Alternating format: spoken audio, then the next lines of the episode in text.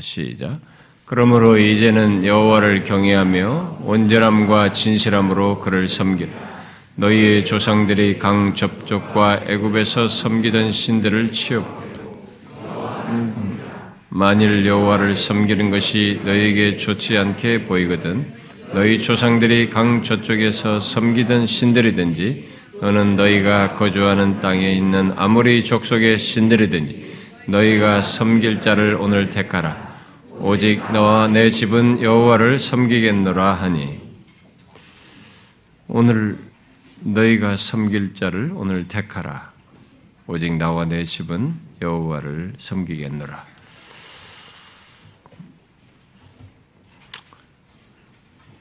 어, 오늘은 우리들이 흔히 뭐 어버이 주일로 말을 하는데요. 어, 이 시간에 본문을 통해서 어, 우리들의 이 가정 전반에 대해서 살피려고 합니다. 어, 본문은 오늘 본문은 우리가 제가 수년 전에 이 5월달에 가정에 대해서 말하면서 살핀 바 있습니다. 그런데도 다시 오늘 본문을 통해서 저는 어, 여호수아가 온 이스라엘 백성들 앞에서 말한 본문의 내용 속에서 집, 곧 가정에 대해서 말한 것에 초점을 맞추어서 살피도록 하겠습니다. 우리는 모두 어, 가정 속에서 어, 살아왔고 지금도 가정 안에서 어, 살고 있습니다. 그런데 우리들 각각에게 가정은 조금씩 다른 의미와 정서를 갖게 하는 배경이 되기도 합니다. 곧 어떤 사람에게는 가정이 의식을 하든 안 하든 평안하고 예, 안정감을 주고 어, 위로가 되고 뭐 힘이 되는가 하면은 어떤 사람에게는 이 가정하면 뭔가 이렇게 어, 마음에 무거움이 있고 어, 눌림이 있고 또 아픔과 상처가 있고 서로의 갈등과 다툼 또 깨어짐이 있는 아, 그런 것이 이게 있는 사람도 있습니다. 아, 여러분의 가정은 아, 어떠한지 모르겠습니다. 어떤 의미와 정서를 갖게 하는지 모르겠어요. 그런데 무엇보다도 가정은 예, 특별히 그 가정 안에서 영원한 복과 생명을 얻는 배경이 되기도 하기 때문에 가정은 굉장히 중요한 이 세상에서 주님이 하나님께서 만드신 제도 가운데 어, 굉장히 중요한 어, 장입니다. 어떻습니까? 여러분의 가정은 어떤가요? 알든 모르든 가정 안에 여러 가지 그런 모든 것을 갖게 될 때 가정 안에서 겪는 이런 다양한 의미나 아, 각자에게 갖는 정서 그리고 심지어 그 안에서 생명과 복을 경험하는 이런 모든 것은 아, 사실 이게 한 가지와 중요한 사실 한 가지와 밀접하게 관련되어 있습니다. 거의 절대적으로 관련되어 있죠. 아, 그것은 이 어느 가정이든 그 가정 안에 하나님이 계신가 하는 것입니다. 본문은 바로 그 문제를 우리에게 상기시켜 줍니다. 일찍이 본문을 살피면서 말했다시피 여호수아는 모세의 뒤를 이어 출애굽한 이스라엘을 가나안 땅으로 이끌고 그리고 그 가나안 땅을 정복하여서 정착을 하게 되는데 그 지도자로서의 삶을 마무리하는 그 끝자락에서 온 이스라엘을 모으고 그 이스라엘 백성들에게 다시 하나님 앞에서 그들이 견고히 서도록 하기 위해서 어떤 유언적인 행동을 하게 되죠. 언약적인 권면을 하는 그 장면이 이제 오늘 이 본문의 전후 맥락입니다. 그러면서 오늘 읽은 예, 그 본문의 말씀을 어, 나와 내 집은 여호와를 섬기노라고 고백을 하는 것입니다. 그는 앞서서 어, 오늘 본문에 앞서서 지금까지 이스라엘 이끄신 하나님을 그의 온 이스라엘 백성들에게 상기시킵니다. 그러고 난 뒤에 그 하나님만을 섬길 것을 진실함으로 섬길 것을 온 이스라엘 백성들에게 권면하면서 혹이라도 여호와를 섬기는 것이 너희에게 좋지 않게 여기거든 그 어떤 신이든지 너희가 섬길 자를 택해라.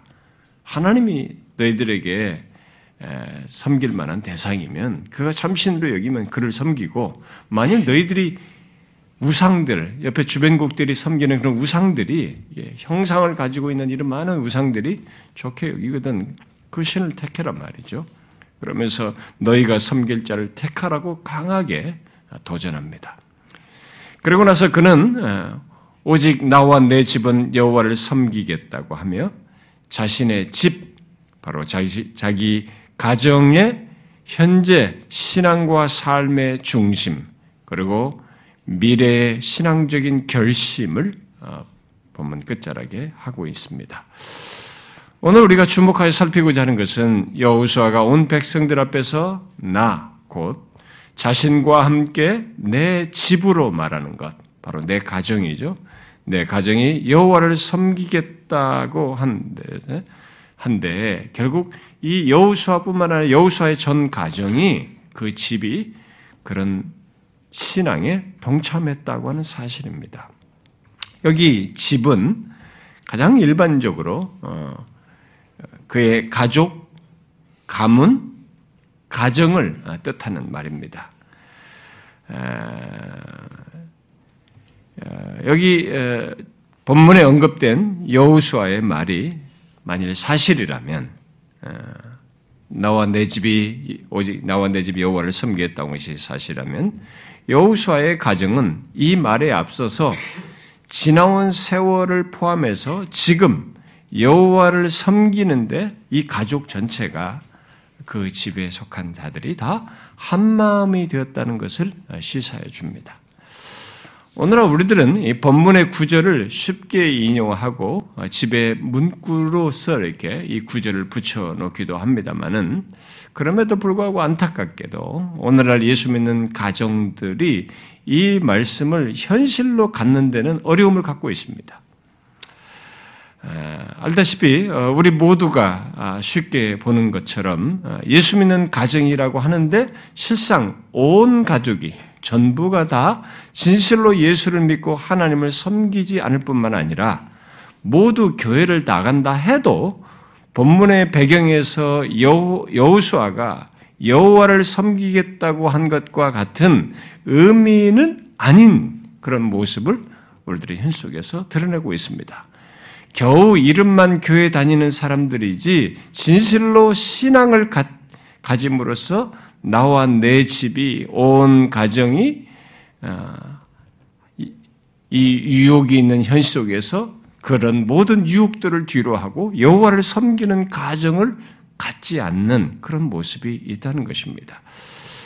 본문에서 여호수아가 말할 때의 내 집에는 이미 여우수아의 나이가 100세가 넘은 시기거든요. 이 사람이 110세에 죽습니다. 그러니까 이 죽기 전이란 말이에요. 그러니까 최소한 100세를 훨씬 넘긴, 넘긴 나이를 생각을 하면 그의 자녀들이 결혼해서 또 자녀들을 낳은 게 손자들까지 포함된 것입니다. 이 집에는. 아, 오늘날 우리들은 이 자녀들이 결혼하면 그 다음부터 이 자녀들이 결혼한 다음부터 신앙생활로부터 멀어지는 경험들을 우리 주변에서 흔히 봐요. 아, 그런데 지금 여기는 그 자녀들, 손주들까지 다 포함돼서 내 집으로 지금 말을 하고 있는 것입니다. 그런 것을 생각하면 여기 나와 내 집을 여호와를 섬기겠다고 한 것은 단순히 구호나 어떤 희망사항이 아니라 실제로 온 집이 그런 신앙과 삶을 공감하고 가졌다는 것을 말을 해주는 것입니다. 아, 오늘날 우리들의 이 예수 믿는 사람들의 가정을 보면 예, 부모는 예수를 잘 아, 믿는 듯 하지만 아, 곧 여호와를 섬기는 데 있어서 그의 이런 그이 복을 알고 여호와의 은혜와 복을 알고 어, 경험을 하지만 그의 자녀들은 그렇지 않은 것을 보게 됩니다. 또 어떤 집은 부부 중에 한 사람은 잘 믿는데 그 중에 한 사람은 잘 믿질 않습니다. 아마 겨우 아예 믿지 않는 사람도 있고 믿어도 형식적으로 오는 사람. 그러다가 틈만 나면 이 예수 믿는 것 갖고 무기 삼아서 그럼 나 안 간다 협박을 하고 뭐 그런 수준의 가정들도 제법 많고요. 또 어떤 집은 아, 아, 형제 중에 일부만 예수를 믿고 일부는 안 믿는 것을 또 보게 됩니다. 그런 모습 속에서 부부 중 한 사람만 믿고 어, 자녀들 중에 또 일부만 믿어서 이게 가정 안에서 일부 그룹만 어, 뭐 엄마와 자식 중에 일부만 믿는 뭐 이런 가정들도 우리가 쉽게 봅니다. 아, 여러 가지 어, 환경적인 것과 어떤 전통적인 배경을 고려하면 우리와 오늘 본문의 이 배경은 다르다고 할 수도 있지만 아, 여호수아가 이 말을 한 배경은 결코 쉬운 배경은 아닙니다. 지금 이 말을 할 때 너희들이 진실로 믿을 것이냐고 택하라고 하는 문제가 제기될 정도로 이들은 오는 사이에 여기 정복의 이나 여기까지 오는 사이에 가나안을 정복하면서 굉장한 유혹에 부딪혔습니다. 주변국의 우상들에 대한 유혹을 계속 느끼고 있었어요. 그러니까 얼마든지 진실함으로 하나님을 믿지 않을 수 있는 여지가 있었던 것입니다. 그리고 그런 배경이 이 말을 할 때 이스라엘 백성들 사이에는 게 깔려 있었어요. 그래서 우리는 여기서 그런 맥, 그 같은 맥락을 놓고 질문을 해봐야 하는 것입니다. 그래서 과연 이 가정의 가장 복된 모습이 무엇일까를 여기서 먼저 질문을 해볼 필요가 있어요. 물론 이 질문에 우리들의 보편적인 대답은 성경과 거리가 먼 그런 얘기를 다 생각할 것입니다. 가정이 가장 복된 게 뭘까? 이렇게 하면 거의 성경과 먼 우리가 일반적으로 생각하는 것은 다른 생각들입니다. 그러나 우리는 정직하고 진실하게 이 문제를 생각해 봐야 됩니다. 대충 허풍스럽게 또 일시적인 것으로 말하지 말고 본질적이고 영구적인 차원에서 정말 가정에 가장 복된 게 무엇일까를 어, 질문해 봐야 합니다. 여러분, 가정의 가장 복된 모습이 무엇일까요? 어, 그 대답을 하려면 우리는 어, 창세기 2장에서부터 말하는 바대로 가정을 누가 시작하게 하셨는지부터 생각해야 됩니다. 가정의 시작자는 창조자는 하나님이십니다. 가정, 그리고 이 가정의 모든 주권자가 하나님이셔요. 그리고 심지어 영원한 가정으로까지 이끄시고 그 영원한 가정의 가장 되시는 아버지 되시는 분이 하나님이십니다. 그래서 이 하나님 빼고는 가정의 가장 복된 것, 가정의 가장 온전한 모습을 말을 할 수가 없어요. 하나님을 빼고 말하면 하나님을 빼고 복된 가정이라고 우리가 생각하는 무엇을 생각하고 말을 하게 되면 그것은 주관적이고 상대적이고 일시적인 얘기입니다. 참되고 영구적이고 궁극적인 의미는 아니에요. 반드시 가정에 복된 것을 말을 하면, 하려면 가정의 창조자요 주권자이신 하나님, 영원한 가정으로까지 이끄시는 하나님을 포함해서 말을 해야 합니다. 그런 면에서 본문에서 본문에 말하는 본문에서 말하는 여우수아의 이 가정은 본질적으로 가정의 가장 복된 모습을 가지고 있다고 말할 수 있습니다. 그러니까 나와 내 집이 여호와를 섬기는 것이 그 무엇과도 비교할 수 없는 복이라는 것입니다. 다른 것들은 그 복에 부차적으로 뒤따르는 것들이에요. 그런데 이런 사실을 일찍부터 깨닫지 못하고 흔히 늙어서 회고해요.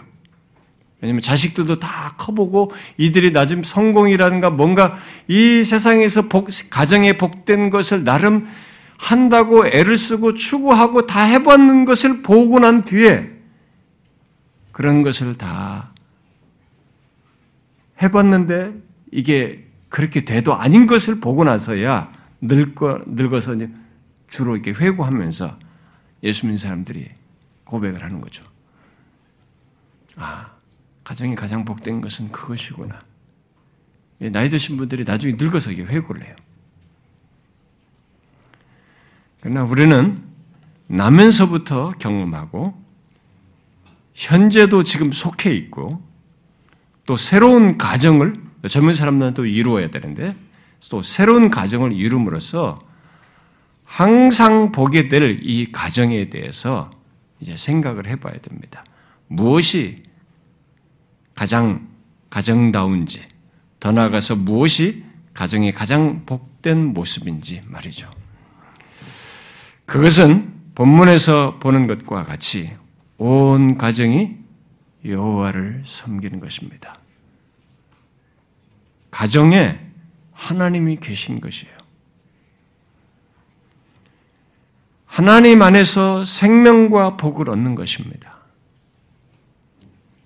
과연 이것이 여러분들이 어느 정도 공감이 되고 얼마나 사실적으로 다가올지는 모르겠으나 나중에 늙어서 회고할 문제가 아니고 지금부터 아는 얘기고 성경은 수없이 인간들이 지나고 지나고 다 살다 죽고 살다 죽고 수많은 세월의 역사 속에서 담겨진 대답으로서 이 사실을 우리에게 증거해 주고 있습니다.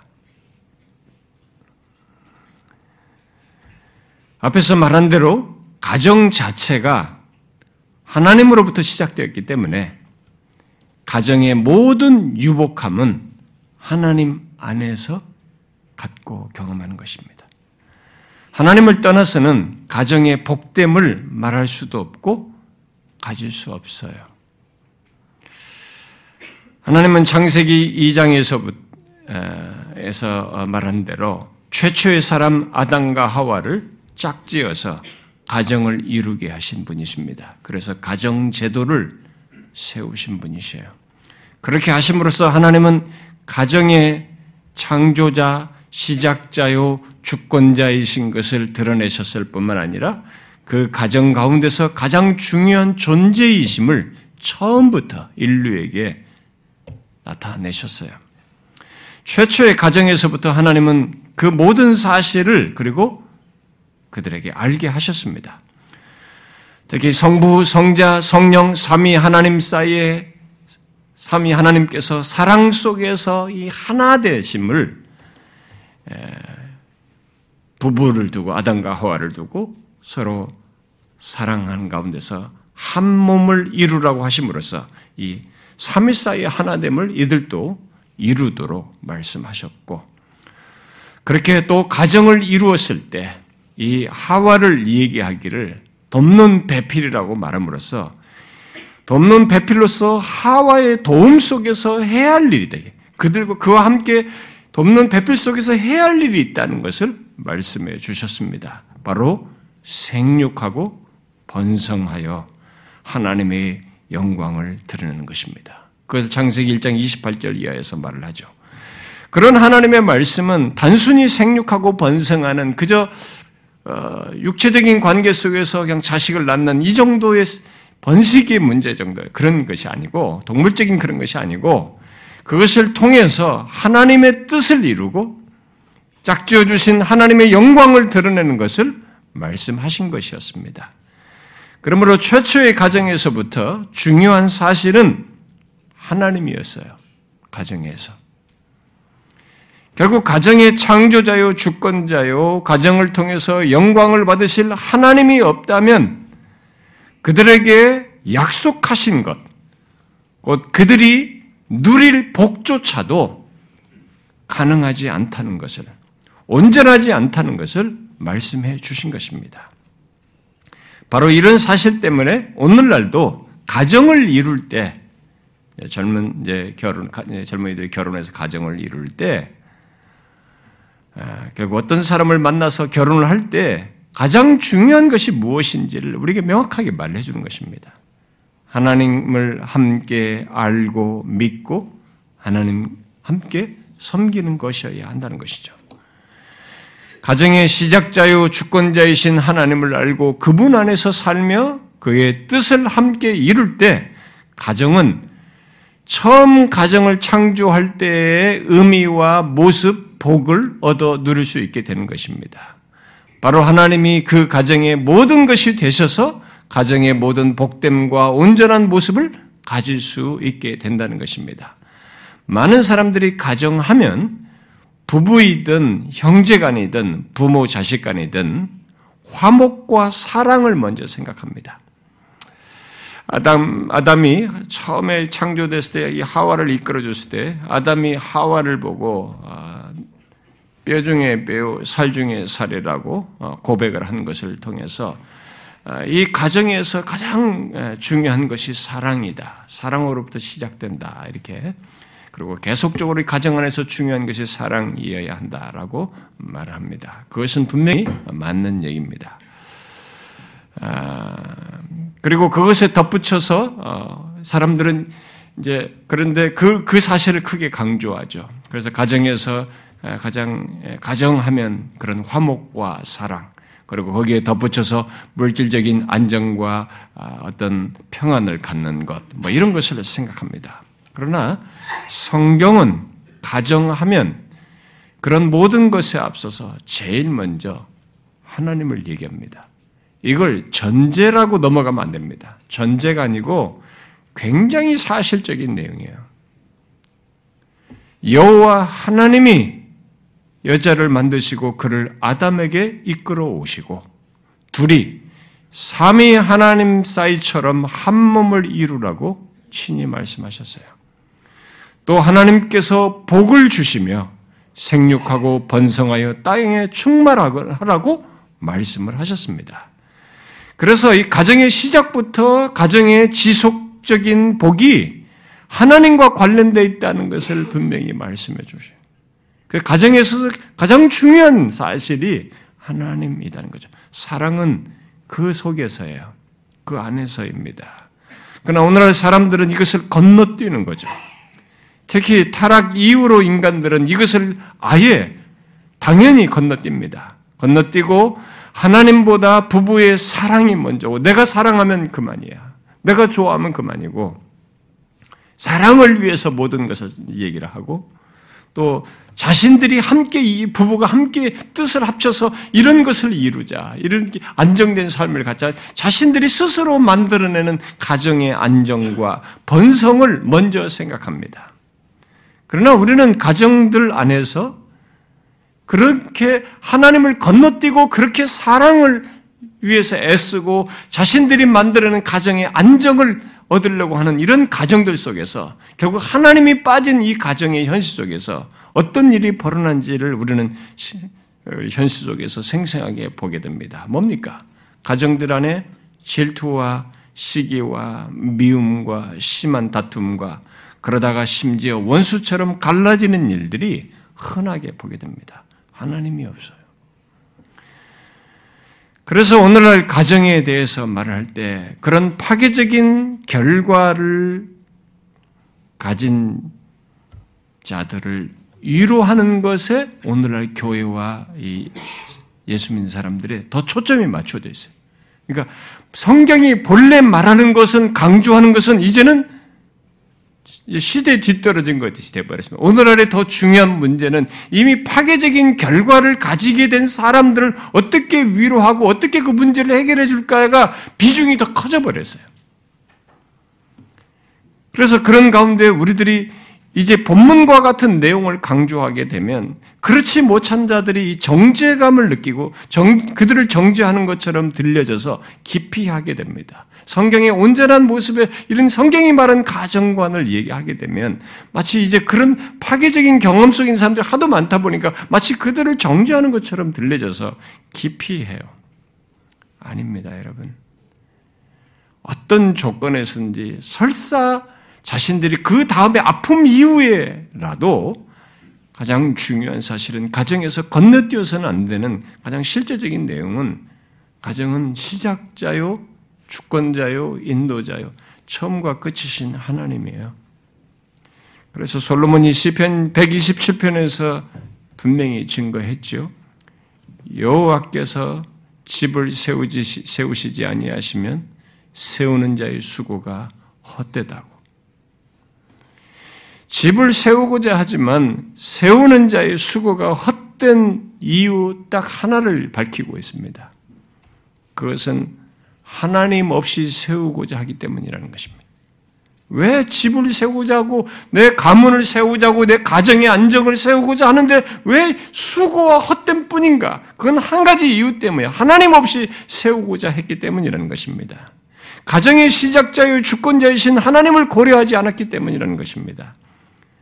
자기들의 사랑과 수고는 있을 망정 집을 세우시는 하나님이 고려되지 않고 그를 하나, 그런 하나님을 우선시하지 않았기 때문이라는 것이죠. 이런 맥락에서 여러분의 가정, 우리들의 가정이 어떤지를 한번 봐야 됩니다. 여러분의 가정을 생각할 때, 여러분의 가정, 가정 경험을 생각할 때, 또 가정을 이루고자 할 때, 무엇을 중시하며 무엇을 먼저 생각하는지를 한번 보십시오, 솔직하게. 타락으로 여호와께서 집을 세우셔야 한다는 것을 잊고 사는 사람들처럼 하나님보다 자신들의 사랑과 자기들이 스스로 잘 살아보자고 이루고자 하는 그런 데만 열심을 내고 있지는 않는지 한번 멈추어서 보십시오. 과연 본문의 여우수와 가정처럼 말할 수 있는지 한번 보라는 것입니다. 여러분은 진실로 여호와께서 집을 세우시지 아니하시면 세우는 자의 수고가 헛됐다는 것을 알고 가장 먼저 또 가장 중요하게 집을 세우시는 하나님을 생각하십니까? 그를 의지하십니까? 그를 섬기십니까? 본문의 여호수아와 그의 가정은 여호와께서 집을 세우시지 아니하시면 세우는 자의 수고가 헛되다는 것을 확실히 알았습니다. 우리는 그것을 그가 앞서 말한 내용 속에서 알 수 있습니다. 그는 하나님께서 자기 집과 더 나아가서 이스라엘을 어떻게 인도해 오셨는지를 확실히 보았습니다. 자기들의 능력이나 또 자기들이 밤잠 자지 않고 무엇을 수고해서 이 상태 가난 땅을 정복하고 지금 같은 이런 삶의 처소에 이른 것이 아니라는 것을 확실하게 알았습니다. 그야말로 자기들의 시작부터 지금까지 모든 것이 하나님에 의해서 있게 되었고 정말 하나님께서 집을 세우시지 아니하시면 헛되다는 것을 그들은 절절하게 보았죠. 그래서 그는 분명히 말할 수 있었습니다. 오직 나와 내 집은 여호와를 섬기겠다고 말이죠. 그 말은 달리 말하면 하나님 없이는 나와 내 집이 의미가 없습니다. 하나님 없이는 현재도 있을 수 없습니다. 그리고 미래도 있을 수 없습니다라는 고백인 것입니다. 우리가 여기서 진지하게 생각할 것이 그것입니다. 또 이 땅을 살면서 우리들이 항상 기억할 사실입니다. 내가 있고 하나님이 있는 것이 아니고 또 내 가정이 있고 하나님이 있는 것이 아니라 거꾸로 하나님이 계시고 나와 내 집이 있다는 것입니다. 저는 지금 어떤 지식을, 이론을 여러분들에게 강요하는 것이 아닙니다. 그것이 진짜로 사실인 것을 알고 확신해야 한다는 것입니다. 내가 있고 하나님이 있는 거 아니에요. 내 가정이 있고 하나님이 있는 거 아닙니다. 교회를 다니면서도 그 수준에서 신앙생활하면 그것을 잘못 생각하는 것입니다. 우리가 창세기 2장에서 보는 대로 아담과 하와를 지으신 이가 하나님이시고 그들을 한 몸 되게 가정을 이루신 분이 하나님이시고 그 하나님이 먼저예요. 그 내용을 예수님은 마가복음 10장에서 다시 말씀하셨죠. 우리가 결혼 때 자주 인용하는 말씀입니다. 이렇게 말씀하셨죠. 창조 때부터 사람을 남자와 여자로 지으셨으니 이러므로 그 둘이 한 몸이 될지니라. 이러한즉 이제 둘이 아니요 한 몸이니 그러므로 하나님이 짝지어 주신 것을 사람이 나누지 못할지니라. 그랬어요. 이런 사실 때문에 하나님 없는 결혼, 하나님 없는 가정, 하나님을 섬기지 않는 가정은 아무리 자신들이 뭔가를 이루고 또 남들과 다른 위치와 어떤 조건을 가져도 하나님이 집을 세우시지 않는 자의 결론, 그런 수고와 헛됨에 이르게 되는 것입니다. 아무리 잘 되고 높아지는 것이 있어도 결론은 헛됨이 된다는 것이죠. 여러분은 이 사실을 알고 있습니까? 여러분, 이 땅에서뿐만 아니라 죽음 이후까지 우리들에게 남는 것은 하나님과의 관계입니다. 여러분, 가정이 남는 게 아니라 하나님과의 관계가 남아요. 이건 굉장히 중요한 사실입니다. 그러니까 하나님이 계셔서 내가 있는 것을 마지막에 확인하게 되는 것입니다. 이 땅의 가정도 죽음 이후에는 더 이상 의미가 없어집니다. 가정의 구원을 위해서 우리가 이 관계 때문에 우리가 정서가 있고 그런 맺어주신 것이 있고 정직이로서의 삶이 있기 때문에 우리가 거기에 대해서 부담을 갖고 가족을 위해서 기도하고 그들이 예수 믿기를 바라고 같이 구원 얻기를 바라는 이 수고가 우리에게 있고 또 주님께서 말씀하시기 마땅히 그러해야 하지만 그래서 더 좋기는 이 땅에서 가졌던 이 가족의 관계에 속한 사람을 영원한 하나님 나라에서도 만날 수 있는 것이 우리에게 최상이고 다 모두가 바라는 것이지만 이 땅의 가정은 죽음 이후에는 더 이상 의미가 없어집니다.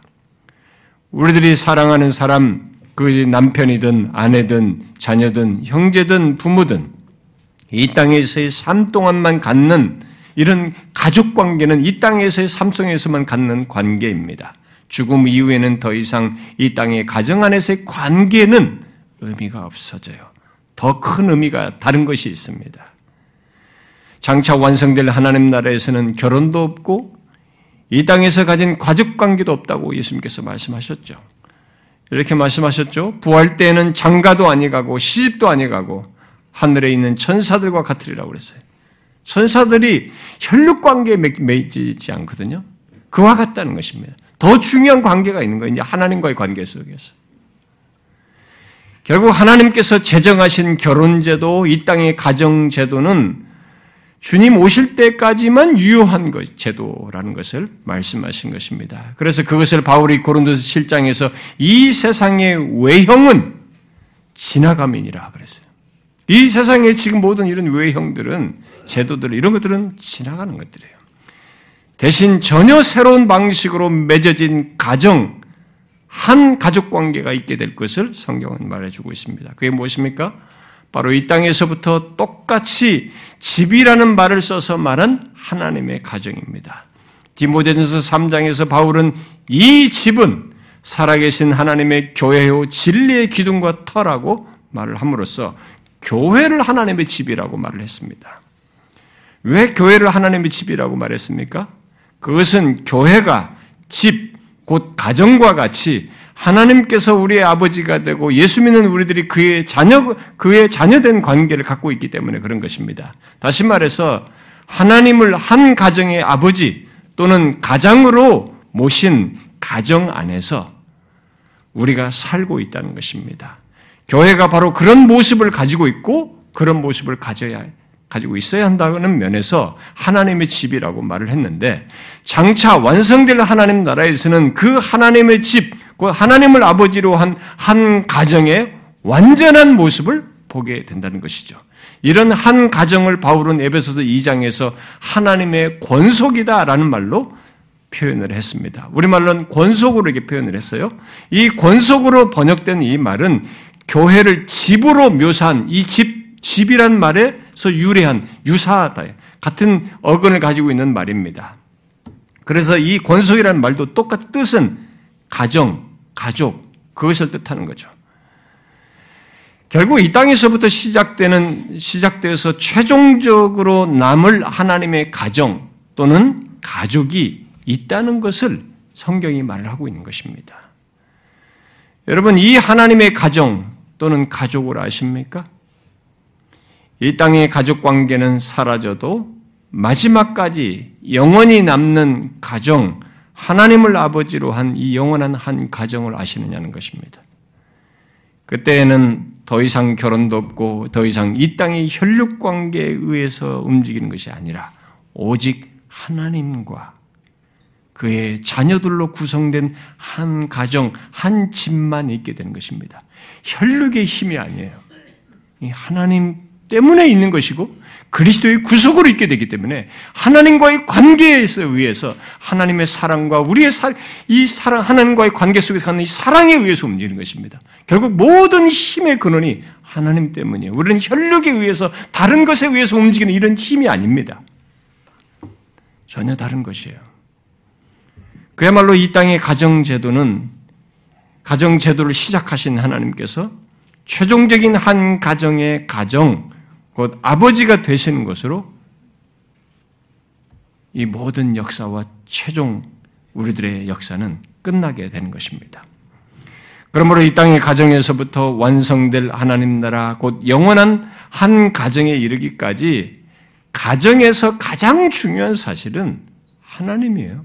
이거 건너뛰면 안 되는 것입니다. 이것이 아주 실제적이어야 하는 것입니다. 그래서 모든 가정은 실질적인 면에서 하나님이 자신들의 가정의 주인이요 가장이신 것을 경험해야 됩니다. 그분이 우리의 주권자요 인도자이신 것을 경험해야 되는 거죠.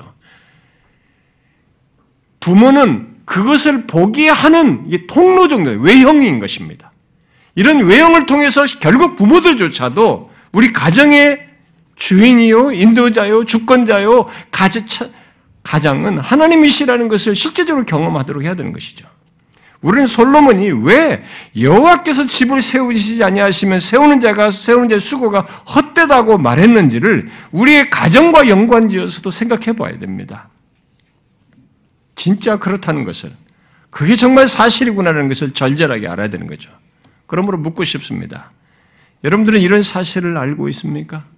가정 안에서. 그래서 여러분의 가정을 생각할 때 또 가정을 이룰 것을 생각할 때 하나님을 먼저 생각하고 그 하나님을 중심에 두며 하나님을 의지합니까? 앞으로 결혼해서 가정을 이룰 것을 생각을 하든 또 현재 가정을 이루어서 살든 여러분의 가정을 생각할 때 무엇을 먼저 또 가장 중요하게 생각하는지 한번 확인해 보십시오.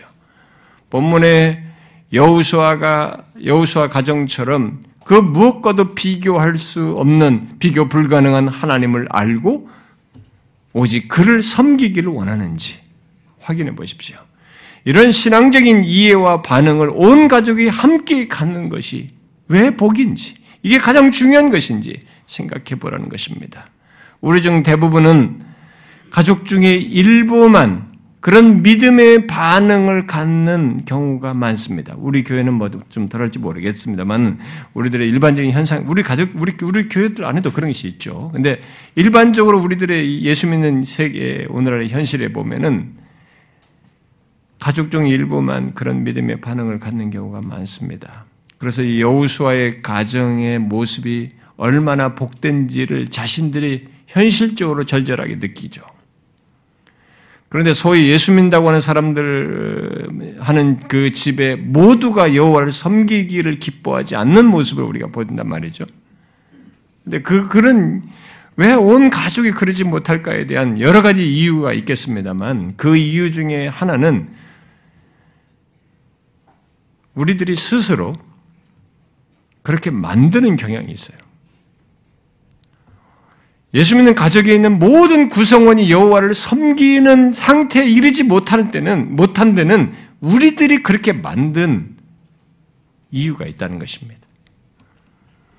우리의 노력과 기도에도 가족 중에 누가 거듭나지 않음으로써 본문의 결론을 갖지 못하는 경우도 생각할 수 있고 있습니다만 오늘날 소위 예수 믿는 가정들이 그렇지 못한 이유 중에 하나는 가정들이 하나님을 말을 하지만 스스로 가정을 세우려고 노력을 해요.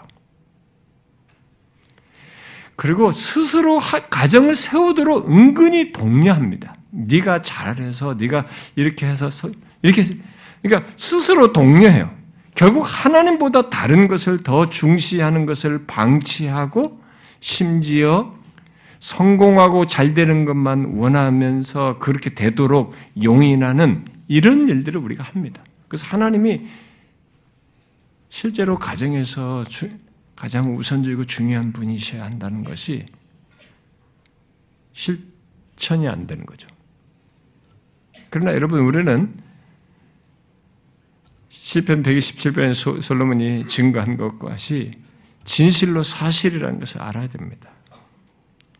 그리고 여호수아가 자기 가정 안에서 본문과 같은 결론을 함께 가졌던 그 이유를 우리가 기억해야 합니다. 그게 무엇입니까? 진실로 한 개인 존재뿐만 아니라 가정 또 온 이스라엘의 처음부터 지금까지 하나님이 계시지 않았다면 아무것도 이룰 수 없었다는 것입니다. 여호수아는 그것을 이스라엘 백성들 전체에서뿐만 아니라 자기 집에 대해서도 본 거죠. 그리고 그것을 그의 온 가족이 인정하며 깊이 공감을 하여서 오늘 고백에 이르게 된 것입니다. 그래서 오늘 본문의 결론은 갑작스럽게 억지로 이루어졌다고 볼 수가 없습니다. 만약에 그랬는데 이게 기록됐다면 이것은 이 기록이 가짜예요. 조작된 글인 것입니다. 근데 그럴 수가 없어요. 사실성의 근거에서 이것이 나왔을 겁니다. 그리고 후대에 우리에게 남겨줄 메시지로서 기록됐을 때는 사실성의 근거에서 말한 것이 분명해요. 그러니까 그들은 그게 있었던 것이죠. 그 가정의 결론은 오늘 본문 같은 이런 가정의 결론은 이미 그 가정 안에서 하나님이 자기 민족뿐만 아니라 우리들의 가정도 이렇게 여기까지 이렇게 오르게 된 것은 하나님 때문이다. 그분의 인도하셨다. 우리 가정의 구원자이시다. 가정의 주권자이시다. 그야말로 처음과 끝이 되시는 분이시다. 라는 것을 그들이 듣고 믿고 확신하고 공감했고 이런 것이 가정 안에 다 있었던 것이죠. 사람들은 흔히 가정의 복됨을 후차적인 것을 가지고 자꾸 말을 하려고 합니다. 자녀들이 어, 유명대학에 들어가고 어떤 가정에 들어가고 어떤 직장에 들어가고 어떤 지위에 오른고 하는 일이 잘 되고 이런 가정이 부유해지는 이게 후차적인 거 가지고 자꾸 가정의 복됨을 얘기하려고 합니다. 그러나 이 솔로몬이나 솔로몬 같은 사람은 부유와 성취 다 누릴 거 다 누린 사람이에요. 그런데 여호와께서 집을 세우시지 않으면 모든 것이 수고 헛되다고 말하는 사람. 그러니까 이 솔로몬이나 이 여우수아는 그게 가정에 복된 게 아니다라는 걸 명확히 말한 것입니다. 다 경험하고 다 아는 사람으로서 말한 거죠. 왜? 하나님 없는 가정, 하나님이 집을 세우시지 않는 것은 그 어떤 것도 결국 헛된 것에 지나지 않기 때문에 결과적으로 그렇게 될 것이기 때문에 아니라는 거죠. 하나님은 한 개인의 구원과 삶에서 뿐만 아니라 그의 가정의 구원과 삶에서도 모든 것이 되시는 분이시라는 거죠. 우리는 그것을 노아의 가정을 구원하시고 아브라함의 가정, 또 이삭의 가정, 야곱의 가정, 요셉의 가정, 그리고 어, 애굽의 재앙이 내릴 때 하나님께서 이집트를 치지 않습니까? 이집트를 다 장자들 다 죽일 때 그때 이집트 이스라엘 백성들은 문설주에다가 양의 피를 바르잖아요. 이 피를 보고 어떻게 됩니까? 이 집 안에 있는 가족이 다 보호되는 거죠. 그 집에 온 가족을 구원하시는 것에서도 우리가 보게 되고 또 하나님께서 다윗의 집에 복을 주시는 것 그리고 신약에 와서도 주 예수를 믿는 너와 내 집이 구원을 얻는 것을 강조하신 것에서도 보다시피 하나님은 그렇게 자신의 은혜와 복을 이 집에 가정에 주시기를 좋아하셨어요. 기뻐하셨습니다. 그런데 오늘날 이 소위 예수 믿는 사람들이 이 놀라운 축복을 가볍게 여기는 것입니다. 예수 믿는 나를 통해서 우리 집을 복을 주시길 원하시는 이런 하나님이신 것을 자꾸 놓쳐요. 부모도 자식들도. 대신 하나님 없이도 성공할 수 있는 것처럼 방치하거나 용인하거나 심지어 독려하는 것이죠. 아닙니다. 여러분. 우리 개인뿐만 아니라 우리 가정의 구원과 삶에서 하나님은 모든 것이 되시는 것입니다. 진짜 시작과 끝이에요. 알파와 오메가인 것입니다. 그가 우리의 인생과 집을 세우시지 아니하시면 세우는 자의 수고는 모두 다 진짜 헛되게 되는 것입니다. 어떤 노력도 결론이 그렇게 이르게 될 것입니다. 우리는 그것을 진실하게, 절실하게 인정해야 됩니다. 그러면 이런 것들을 알고 나와 내 집이 여호와를 섬기겠다고 한 이 여호수아 가정처럼 되려면 어떻게 해야 할까요? 음? 본문을 통해서 생각할 수 있는 하우는 두 가지, 하우는 두 가지로 줄여서 말할 수 있다고 봅니다. 하나는 모두가 그런 신앙과 삶을 갖는데 방해받는 환경, 유혹의 현실 속에 있다는 것, 바로 그것을 먼저 직시하고 분별해야 됩니다. 야, 하나님만 잘 믿으면 돼. 이게 안 돼요, 여러분. 우리는 자꾸 그런 식으로 옥죄고 주입해가지고 다 될 거라고 생각하면 안 됩니다. 먼저 우리가 좀 분별할 필요가 있어요. 나와 내 집이 여호와를 섬기겠다, 하나님만을 섬기겠다고 하는 이런 신앙과 삶을 갖는 데는 방해 환경이 있습니다. 그러니까 그렇게 선언을 오직이라는 말을 붙일 때는 이 오직을 방해하는 환경 속에 우리 가정이 있고 우리가 있다는 것을 전제하고 있는 것이죠. 이미 서술된 내용에서도 그런 것이 시사하듯이 그것을 방해하는 환경, 유혹의 현실이 있다는 것, 그것을 먼저 직시하고 분별할 필요가 있는 것입니다. 곧 뭡니까? 우상이 있는 것입니다. 하나님을 대치할 만큼, 하나님을 이렇게 대신하려고 하는 유, 유혹적인, 아주 매력적인 우상이 존재하는 것이죠. 그것이 하나님을 대신 하려고 우리 주변에서 유혹을 친 겁니다. 우리를 보면은 하나님보다는 하나님은 보이지 않고 아니, 주변의 이 사랑, 복 준다는 거, 물질적인 번성, 바알 신이 다산을 주고 거기는 다산이 복이란 말이에요.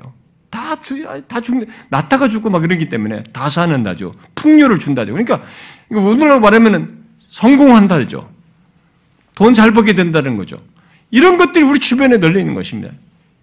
이게 하나님을 대신하면 안 된다는 것이. 우리가 가정에서 무엇이 이것을 우선하면 안 된다는 것이 있어야 된다는 거예요. 먼저 이 환경부터 분별해야 되는 거죠. 그걸 직시해야 되는 것입니다. 그 부분을 그것을 가정 안에서부터 이런 환경 유혹의 현실에 대한 공감과 확신이 먼저 있어야 된다는 거죠. 그래서 여호수아는 너희가 조상의 강 저쪽과 애굽에서 섬기는 신들을 치워버리고 여호와를 섬기라. 만일 여호와를 섬기는 것이 너희에게 좋지 않게 보이거든 너희 조상들이 강 저쪽에서 섬기던 신들이든지 또는 너희가 거주하는 땅에 있는 아무리 족속의 신들이든지 너희가 섬길 자를 택하라 이렇게 말했습니다. 이런 확신의 선언은 여호수아와 그의 집이 하나님 외에 다른 것, 곧 우상의 거짓됨을 알았다는 겁니다. 분별했다는 거예요. 거기에 공감한 거죠. 결코 용인할 수 없다는 확신을 가정 안에서 공감을 한 거죠. 여러분들도 자녀들이 보면은 엄마, 아빠, 우리가 이렇게 해서 주변 계속 얘기합니다. 옆에 이 사람들이 말하는 것처럼 우상을 얘기해요. 이 세상의 유혹거리. 왜 꼭 하나님을 믿어야 돼? 하나님 뭐 이렇게 이렇게 하는 게 인생 성공하기 잘 되는 건데. 계속 이걸 끌어들인다고요. 이들은 이걸 공감을 한 것입니다. 그걸 알려줘야 돼요. 먼저 가정 안에서 집을 세우시는 하나님과 경쟁이 되는 것을 분별하여서 그것의 거짓됨과 허상을 나누고 가르치고 믿는 것이 있어야 된다는 거죠. 하나님이 아닌 다른 것으로 집을 세우고자 하는 유혹의 위험과 헛됨을 정확히 알고 보도록 돕고 함께 나누고 공감하고 확신하도록 해야 된다는 것입니다. 그리고 거기서 멈추지 말고 또 한 가지가 있어야 되겠죠. 뭐예요? 나와 내 집이 섬길 하나님이 어떤 분이신지를 가정 안에서 보고 알게 하는 것입니다. 여우수아는 모세를 통해서 주신 하나님의 말씀이죠. 우리가 유명한 그 말씀이지 않습니까? 신명기의 말씀이죠. 뭐라 했습니까? 가정을 어떻게 하라고 그랬어요? 그러니까 여우수아는 모세를 통해 주신 그 신명기 6장의 그런 말씀을 가정 안에서 분명히 실천하고 있었어요. 있었을 거라고 확신합니다. 뭐예요? 이스라엘아 들으라 우리 하나님 여호와는 오직 유일한 여호와시니 너는 마음을 다하고 뜻을 다하고 힘을 다하여 내 하나님 여호와를 사랑하라. 오늘 내가 네게 명하는 이 말씀을 너는 마음에 새기고 네 자녀에게 부지런히 가르치며 집에 앉았을 때든지 길에 갈 때든지 누워 있을 때든지 일어날 때든지 이 말씀을 강론할 것이며 너는 또 그것을 내 손목에 메어 기호로 삼으며 내 메간에 붙여 표로 삼고 또 내 집 문설주와 바깥문에 기록할지니라. 이거 뭡니까? 이 가정 안에서 하나님이 어떤 분이신지에 대한 충분한 이게 공유가 되는 거죠. 가르침이 있는 거죠. 자녀들에게 부지런히 가르치는 것입니다.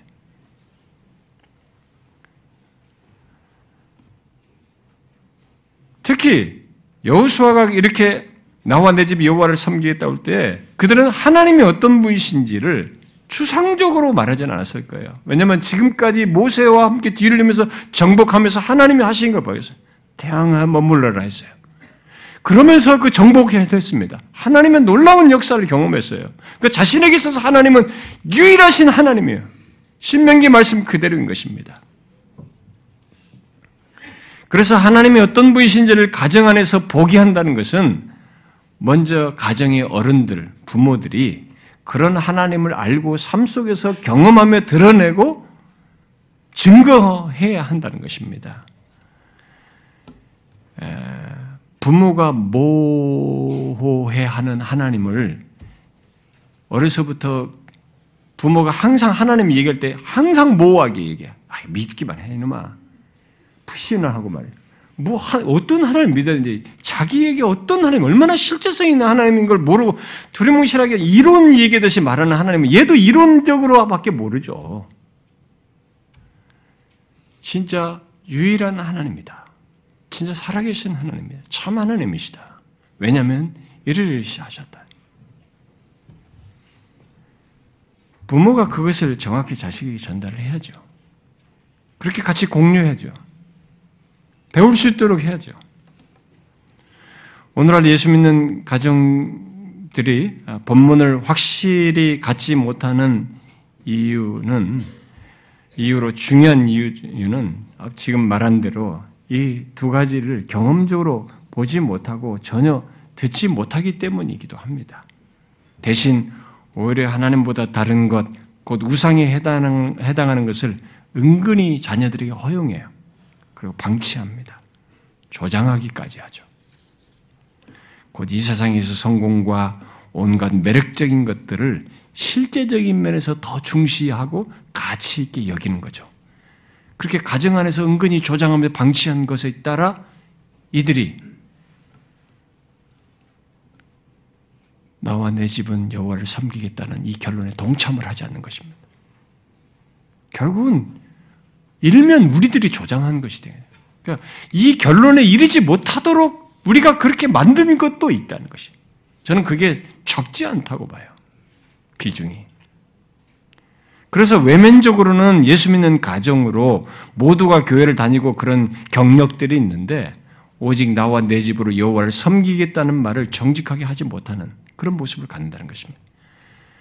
물론 이삭의 가정에 에서가 있었듯이 예수 믿는 가정 안에서도 신앙을 거부하는 자들이 있을 수 있고 그래서 이런 신앙의 고백에 동참하지 못한 자들이 자녀가 있을 수 있습니다만 제가 지금 말하는 것은 오늘날 소위 예수 믿는 가정 속에서 흔히 보이는 일반적인 그렇게 방치하면서 그렇게 결론에 이르지 못하도록 은근히 우리가 만드는 것에 대해서 얘기하는 것입니다.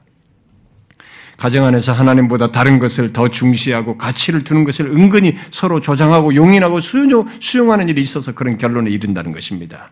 바로 성공과 잘 되는 것이라는 우상의 마음이 뺏기도록 방치함으로써 이런 결론에 못 이른다는 거죠. 그래서 마지막으로 묻고 싶습니다. 본문의 여우수와 아, 이 가정처럼 온 가정이 여호와를 섬기기를 원하십니까? 아마 예수 믿는 자라면 모두 원할 것입니다. 그렇다면 먼저 왜 하나님보다 더 매력이 있어 보이는 이 세상, 하나님보다 더 실제적으로 보이는 많은 우상들과 매력들, 그야말로 마음을 끄는 것들이 있는 이 세상에서 하나님을 섬겨야 하는지, 이것을 온 가족에게 알게 하기를 힘써야 됩니다. 막 억지로 밀어붙일 문제가 아니고 그걸 가정 안에서 부지런히 신명기 6장 말씀처럼 공유해야 되는 왜 하나님이 참 하나님이고 유일하신 하나님인지 이 세상의 이 모든 우상들과 비교할 수 그것은 허상들이고 비교할 수 없는 분이신지를 온 가정에 알게 하기를 힘써야 됩니다.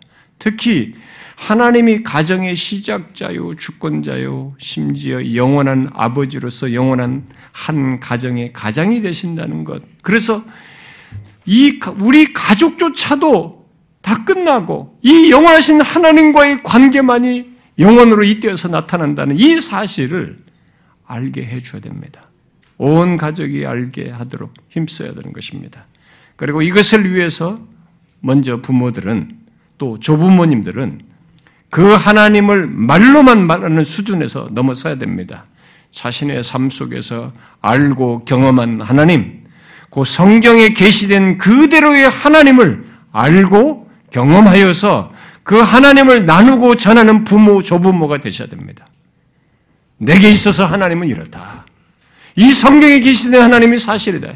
그러니까 자기에게 그게 없는 사람은 조작할 수도 없잖아요. 거짓말할 수도 없잖아요. 그러니까 없어. 그래서 결국은 그 신앙 속에서 연결되는 겁니다. 그런 하나님을 부모님들이 먼저 아셔야 하고 그 아시는 하나님을 자녀들에게 나누고 전하셔야 합니다. 그리고 자녀들은 부모들이 말하는 것을 뻔하다고 생각하고 들으면 안 됩니다. 한번 진지하게 부모들이 다른 건 몰라도 하나님에 대해서 얘기할 때는 자녀들은 진지하게 들으셔야 합니다. 혹시 자신이 이 세상의 것들은 매력적으로 보이고 들려지는 데 반해서 부모들이 하나님 얘기를 할 때는 고리타분한 것처럼 들려진다면 그 자녀는 부모 탓할 게 아니에요. 이미 그 자녀가 망가졌어요. 그 자녀는 벌써 하나님보다 우상을 좋아하는 수준에 이른 것입니다. 자녀들 여러분, 여러분들이 하나님 얘기하는 부모들의 말이 뻔한 얘기처럼 들리요? 아, 똑같은 얘기 또 하네? 잔소리를 들리십니까? 왜 그 상태에 잔소리를 듣습니까? 그 잔소리를 듣는 자녀들의 여러분들의 상태는 이미 하나님보다 우상이 여러분의 신이 되어 있기 때문에 그런 것입니다. 여러분들에게도 하나님이 중요한 분이시면 그 중요한 분을 얘기할 때는 관심 있는 거예요. 여러분들 관심 있는 얘기할 때 귀가 쫑긋해지잖아요. 축구 좋아하는 사람 축구 얘기하면 귀가 커쩍거리는 겁니다. 어? 연예인 좋아하는 사람 어떤 연예인이냐면 탁 귀가 쫑긋하는 거예요. 왜 하나님 얘기한 데는 귀찮게 들은 것입니까? 자녀 여러분, 부모들이 하나님 얘기할 때는 진중하게 들으셔야 됩니다. 그 얘기를 듣고 그 하나님도 나도 갖기를 구하셔야 하고 어떻게 하면 그 하나님 나도 믿을까 구하셔야 하고 그러셔야 됩니다. 진지하게 멈추어서 자녀들도 그렇게 하셔야 돼요. 하나님 없이 자기 인생이 세워지고 앞으로 세우고자 하는 여러분의 가정이 세워질 수 있다고 생각해서는 안 되는 것입니다. 그는 지금까지 모든 사람이 실패한 것을 시도하는 것입니다. 그런 일은 없어요. 하나님은 그것을 증명하실 것입니다. 하나님 없이 집을 세우고자 하는 것이 헛되다고 하는 것을 반드시 증명하실 겁니다. 그럴 수밖에 없어요. 한때는 잠깐 성공하는 것 같지만 잠깐인 것을 경험할 것입니다. 그는 인생의 말년이든 어느 때든 헛되다는 것을 반드시 경험할 것입니다. 지나온 세월이 힘들게 수고한 것밖에 없구나라는 결론에 이를 것입니다. 하나님은 이 세상의 가정 제도를 만드시고 그 가정의 주권자로 계십니다.